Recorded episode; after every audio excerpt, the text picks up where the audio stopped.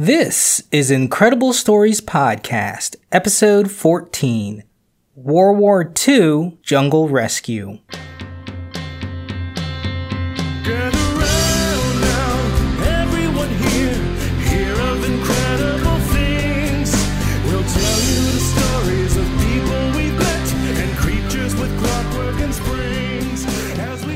Well, hello again, everyone. It's time for another Incredible Stories podcast. I'm Josh Virla, your indefatigable host, and thanks for being here. Say, have you ever been watching a movie or action show and the heroes end up in a sticky situation from which they need to escape, and then they devise some preposterous plan that somehow works? I know I have, and I often find myself thinking, well, that's just ridiculous. There's no way that would ever work. But today's episode, we'll be learning of a jungle escape that seems hatched from the brains of a 14 year old hopped up on ideas after watching a James Bond marathon. But the kicker is, the escape actually worked. Today I'm talking about the 1945 rescue of the crew of a gremlin special from the jungles of Papua New Guinea. Here's what I know. First, let's set the scene. Papua New Guinea is the second largest island in the world, densely forested, mountainous, and remote, even today. But in 1945, it was a lost world. Nearing the end of World War II, it was an important part of the US Navy's move across the Pacific. It was also essential for the US Army as they used it to great effectiveness in liberating the Philippines from Japan. Its rugged terrain made only harder by dense jungles and rainfall, averaging between 80 to 200 inches a year, give or take, depending on the season. Add on top of that malaria, dengue fever, and an assortment of other nasty jungle diseases. Oh, and the occasional nibbling of humans by Papua New Guinea cannibals. Well, despite all these negative marks against the island, some members of the US Army decided to take a little looky loo at the jungle from the air. It was, after all, a beautiful and exotic landscape, and some people fancied a jaunt on an aeroplane for a sightseeing tour. In fact, the massive valley they were to fly over was called Shangri La collectively by the people, uh, and was about 40 miles long and 8 miles wide, so pretty big area here. Now, on May 13th, 1945, 24 American servicemen and women got on board of a Gremlin special and took off. Side note Gremlin is a great name for a plane, just the image I want when flying, I tell ya. But this plane was used for a bunch of stuff, but mostly it was just a big cargo plane and used to move troops around. Now, remember how I said Papua New Guinea was mountainous? Well, couple that with some clouds and you got a recipe ripe for plane crashes. You see, the high mountains often were clouded over. The mountainous valleys are somewhat known to be plane killers, as many planes have crashed here over the years. Well, the Gremlin Special was no exception, as it ended up slamming into the side of a mountain, breaking into two and bursting into flames. Now, you know, luckily the mountains were, you know, forested, so the trees, I guess, helped a little bit in breaking up that fall. So, because of that, remarkably, five passengers survived the initial crash into the jungly mountain. So, we have Private Eleanor Hanna, Sergeant Laura Besley, Corporal Margaret Hastings, Sergeant Kenneth Decker, and Lieutenant John McCollum. Unfortunately, over the course of the next few days, Laura and Eleanor died from injuries of the crash, leaving only Margaret, Kenneth, and John surviving. Now, Margaret and the other women that were on the flight uh, were members of the Women's Army Corps, also known as WAC. And interestingly, John's brother was also on the plane, but he died in the crash. However, no time for sorrows or grieving. Being the highest ranking person to survive the crash, it was John who would take charge of the situation. Surprisingly, John was also the only survivor not injured. Now, he must have had some angels looking after him that day because that's quite the task, let me tell you. The survivors, the three remaining survivors, that is, were about 165 miles from the closest mark of Western civilization.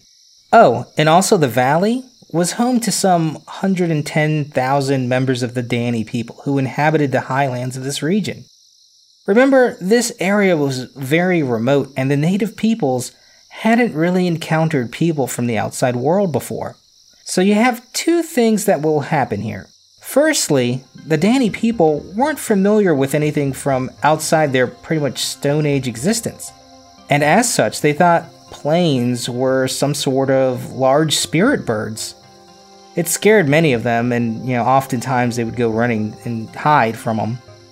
Likewise, white people were also thought to be spirits, and because they wore clothes uh, during other encounters that Dani's that the Dani people had with them, they thought that the spirits didn't need to go to the bathroom because why would you wear clothes to cover up all your, you know, odds and ends uh, that you would otherwise use to do things with?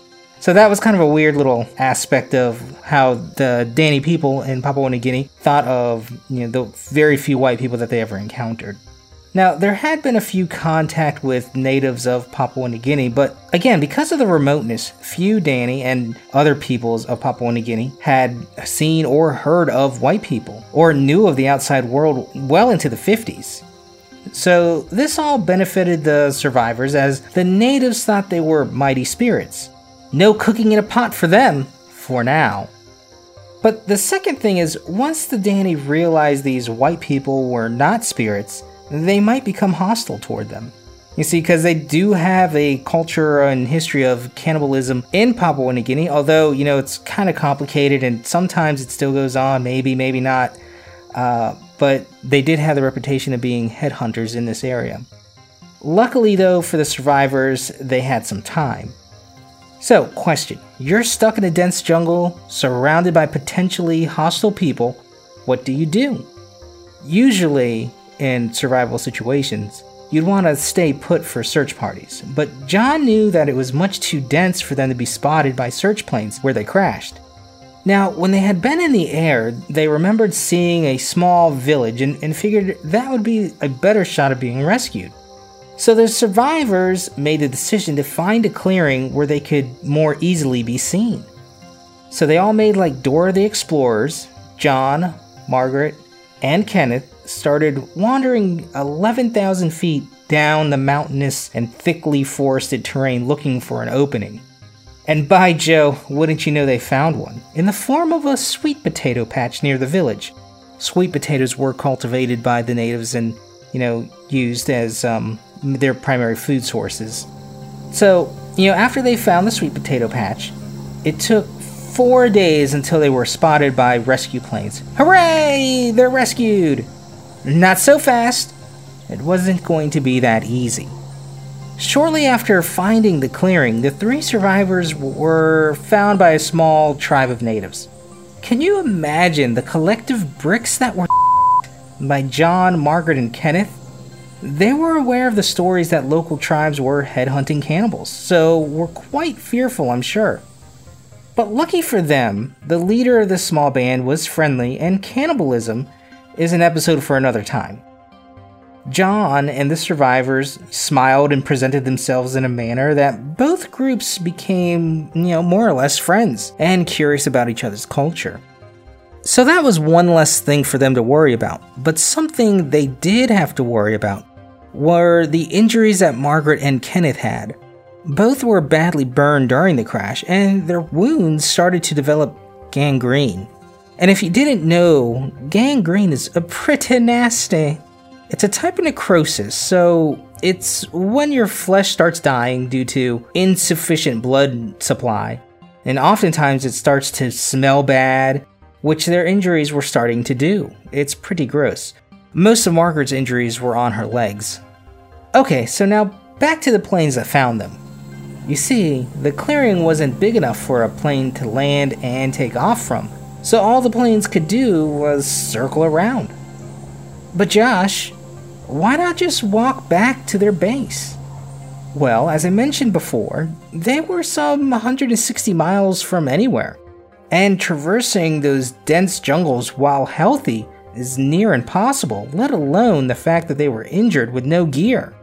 Plus, even though their new native friends weren't hostile, it would be a major risk for them to trek through the territories of the native tribes. I'm most certain they would have been killed, as, you know, they were discovered to not be spirits. Luckily for them, though, the search planes were able to drop supplies and paratroopers down to them. Why would they drop paratroopers in and get more people stranded there, you ask? Well, to administer first aid and provide guidance, but also to give the survivors some, you know, reinforcements in case hostilities did break out. Three versus any number of a hundred thousand plus are not good odds after all. Also, they didn't realize at first that there was no way to get back out. So, in total, the um, number of people that were dropped in with the three survivors were two medical personnel and 10 additional paratroopers were dropped in. Now, I like them odds a lot better. Well, since their stranding, word started getting out and was starting to create quite the media buzz. But let's add to this that one of the survivors was a woman and pretty hot. I must say, Corporal Margaret Hastings was attractive and a quality that was not lost on the media covering the story of the time. In fact, reporters started going up on the flyovers that were tasked with dropping provisions to the survivors. Think of it like um, kind of like the Hunger Games, where concerned people wanted to send help to the lovely lady. And guys, too, I guess. Some of the things they dropped included uniforms, walkie talkies, and lots of makeup. Hey, it was the 40s after all. So, this goes on a while. In fact, they are in the jungle for 47 days total. But after about a month, they figured out a plan, and I think this is how it came about.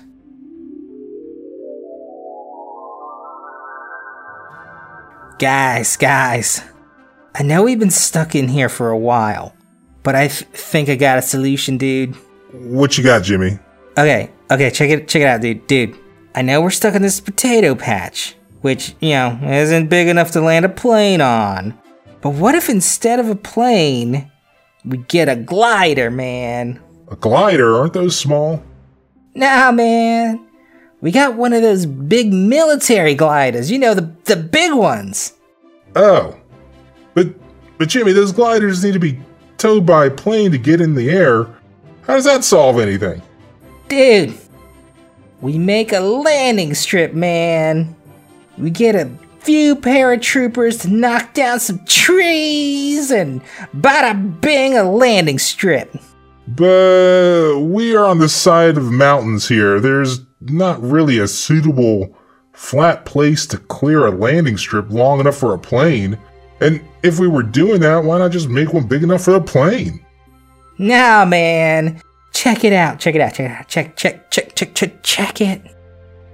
My boys scouted a suitable flat place in the forest about 40 miles from here. There's just enough space to launch a glider. Okay. But how do we launch it? Guy, guy. We get a plane to fly over the glider launch site, man, with a long ass hook. Then we put a tow rope on top of the glider for the plane to snag when it flies over. And then once the hook's on the glider, it will lift off and we'll be able to get the people out, man. Jimmy, that is brilliant. Have you been drinking, by the way? Oh, who cares? Let's start hiking. So, you know, that's a pretty crazy plan, right? Their survivors and rescue team had to march 40 miles away to a more suitable area. Uh, Remember, Margaret and Kenneth had burns, and I know Margaret had burns on her legs, so this was probably a fairly painful trek for them. Now, because they were in a valley, regular planes couldn't take off and land, so what they did was drop in some gliding planes. And the type of gliders they used were called a Waco CG4. And these are pretty much made out of wood and metal and covered in a fabric and could carry about 13 people and some gear. So I'll link a picture of this glider in the show notes, but to kind of describe it, it was a boxy looking sort of plane with some sort of arm thing over the cockpit, which uh, a tow rope would attach to. And that tow rope was attached to a loop that was attached to two poles. So, kind of think like field goal type of looking thing sticking up in the middle of a field with a rope across it and then a rope attached that rope attached to the plane. So then that so when a plane would fly over that was dangling a hook from it, it would hook onto that loop that was attached to the glider and start dragging that glider to sufficient enough speeds where it would launch itself and then the pilot would be able to fly it uh, where he needed to go or glide it as it were and then land it where, wherever he needed that was in a more appropriate spot. So this was done three times to get all the survivors and rescue teams out of the valley. And once they did that, they were brought back to the base. Hooray! Now, before they were actually rescued, a documentary filmmaker parachuted into the jungle before they made that 40 mile trek and was able to film their rescue and escape. And it's pretty neat to see. The film shows everyone doing fairly well for the most part, and also documents their interactions with the native peoples. They seem like they're all having a fairly good time. The cultures are mingling and happy with each other, showing off different things, bartering and trading. Uh, I'll link a YouTube video of this in the show notes for you to check out at your leisure, but I would suggest you do so so you can kind of get a better feel of what this area looked like and how the native peoples were interacting with the white folks. So, you know, kind of a weird thing, I guess, is the native people were also very keen on um, Margaret because she was, you know, a white woman and they weren't really used to seeing women at all, I guess. And so as such they treated her kind of like they they were more curious about her than the others it seemed. And that's kind of a theme that you will see here following is the, the interest in Margaret as opposed to everyone else. So upon arriving, you know, back home and stuff, Margaret got most of the attention, of course, and according to Life magazine, she was the most photographed girl in the US for a week sometime after her rescue. And while her male counterparts might not have had all the media buzz around them that Margaret had, it makes their parts in surviving this jungle disaster no less important. I have no doubt if it had been only one survivor, this story might have ended a lot different. So, that's pretty much the story of the Gremlin special rescue from the jungles of Papua New Guinea. And now you know what I know. So, a little footnote. Um, after World War II, Kenneth went on to get an engineering degree and worked for Boeing until 1974 uh, when he retired. And he died in 2000. Now, I wasn't able to find much about John other than he died in 2001. And Margaret attended Syracuse for two years before getting married and having two kids. And she then went on to work at Griffiss Air Force Base as a civilian, and she died in 1978 of cancer, so kind of young still. Now, if you've listened to any of my previous podcasts about survivors, you'll know I love these stories. The three survivors undoubtedly helped each other cope and survive immediately following their accident. Having individuals around you just increases your odds of survival, but they could have easily let their situation gotten the better of them. Thanks to their will, each other, and a little help from the military and friendly natives, they were able to escape in a manner fitting of any action movie. In fact, I'm surprised that this hasn't been made into a big budget film starring Jennifer Lawrence yet. But I often like to imagine what I would have done if I were to be in such scenarios. And it's really the intangible force of one's will to survive that determines if a horrible event becomes a death sentence or the basis of an incredible story. So, with that, time for the haiku.